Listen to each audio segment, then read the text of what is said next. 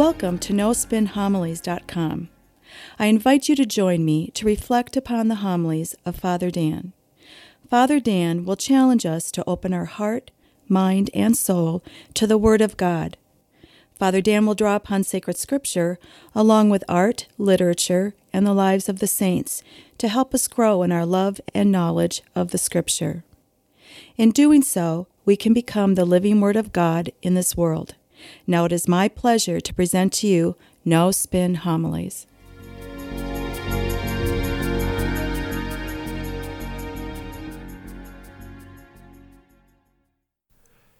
Today, I want to talk about something that is not very popular. In fact, something that nobody really wants to talk about at all. And yet, at the same time, this is something that people, many of us, have had to deal with at some point in time in our life. And that is suffering. Now, there are different kinds of suffering. I'll give you some examples. A parent cares for a child or just the opposite. An adult child cares for their elderly parent. And it's a caring in which it demands 24 hour attention, seven days a week, for weeks, months, maybe even years. Now, that caregiver essentially sacrifices things in their life and gives up many things in their life in order to care for that sick family member.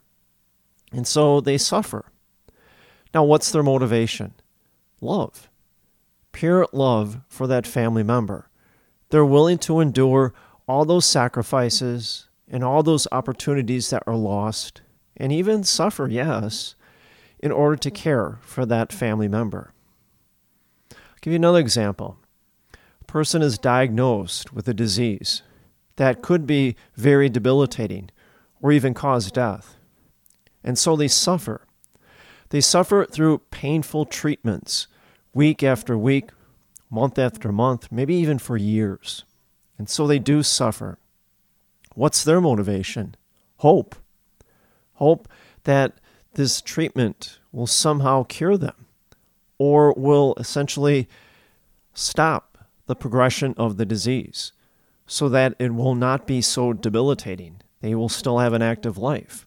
Or even add years to their life. Now, there's another type of suffering, and Peter in the second reading addresses it. When you do something good and you suffer for that, someone intentionally hurts you and you do nothing at all to them at all. In fact, you've been very kind to them, and yet they're intentionally cruel to you. And so you suffer for that. Peter, I think, addresses that in the second reading. And that's what I want to focus my homily on today. Now, normally, I always focus on the gospel, but today is something that Peter touches on that I think resonates in so many of us. Right now, Peter is writing to our Christian church and its members who are suffering. Now, remember, the first three centuries of our church, we were persecuted. And so many of our Christians were persecuted and faced difficult times just for living out their faith. And so now Peter is addressing that. He's telling them, and now us, 2,000 years later, how to deal with our suffering and our adversity in life. Peter, I would say, offers a deeply Christian principle when it comes to suffering. Notice what he says if you are patient when you suffer for doing what is good, this is a grace before God. If you suffer doing something bad, well, you could say that's just the law of karma. Say, for example, you're obnoxious to someone and they're obnoxious back to you. You could say, well, you're getting what you deserve, you're getting your own medicine. Or just the opposite holds true. Sometimes you're kind and just to a person, and they are kind and just back to you. Well, again, that's the law of karma. You get what's coming to you. It's kind of a quid pro quo. And yet, Peter's addressing something that is more challenging. Peter is addressing Jesus' Sermon on the Mount. Remember what Jesus says If you love those who love you, what credit is that for you? Don't the pagans do as much? Peter, in this second reading, is following the teaching of Christ. When you do something good for a person and the response from that person is negative, what do you do? Your kindness is answered with hatred. You treat a person that with justice and charitability, and they basically treat you in a very unjust and uncharitable way in return. So, what do we do when these things happen? Now, the first temptation is to answer in kind, to return the insult, to retaliate, to give them their same medicine. But Peter says in the second reading, no.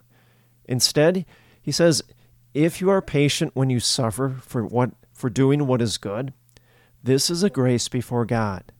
Essentially, God recognizes your suffering and he gives you the grace to endure it.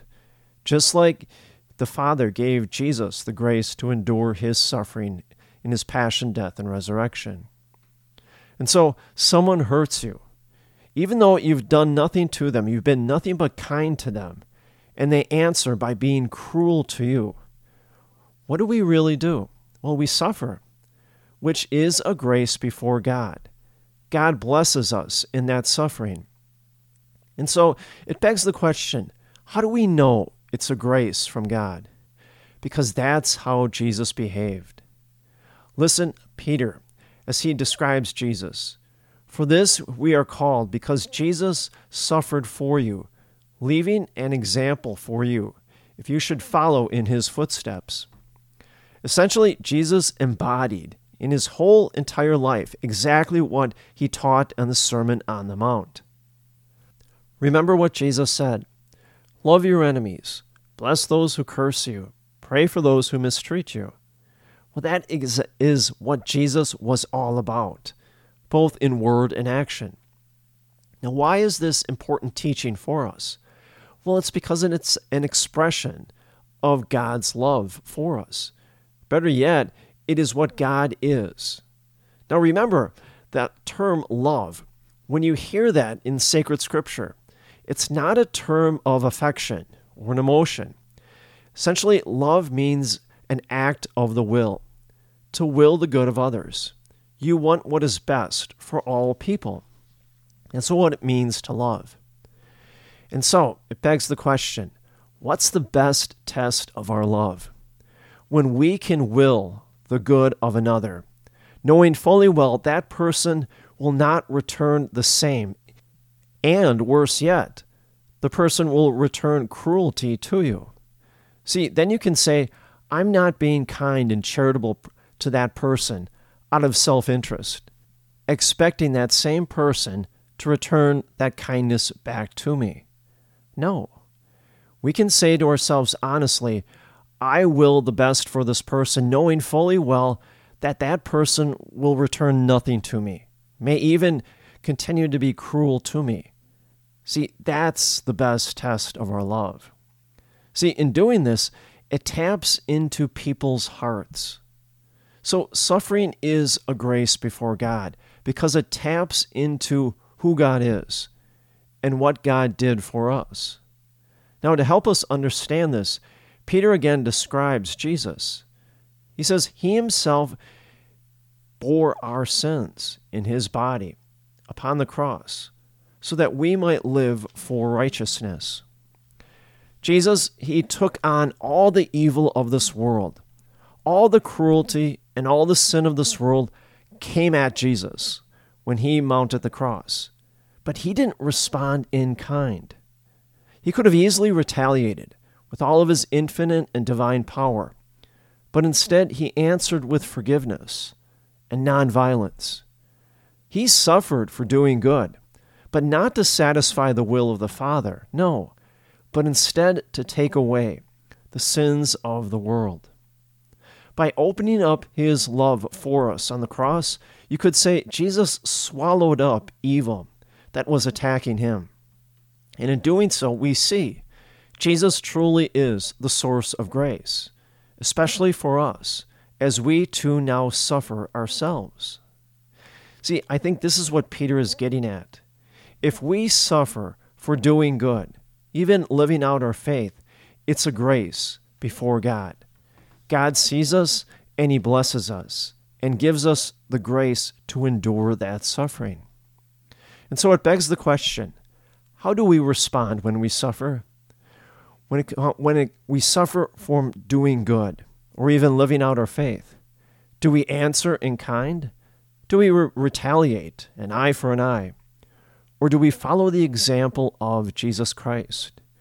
Do we bear it patiently and tap into God's divine love and grace?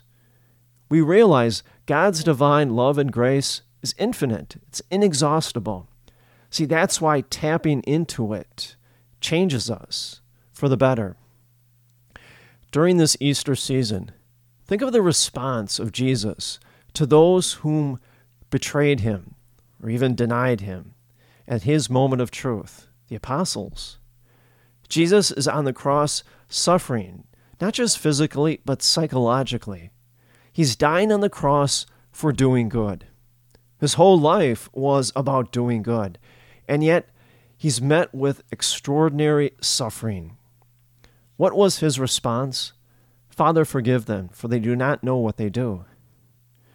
Look at Jesus when he appears to his apostles for the first time after his resurrection.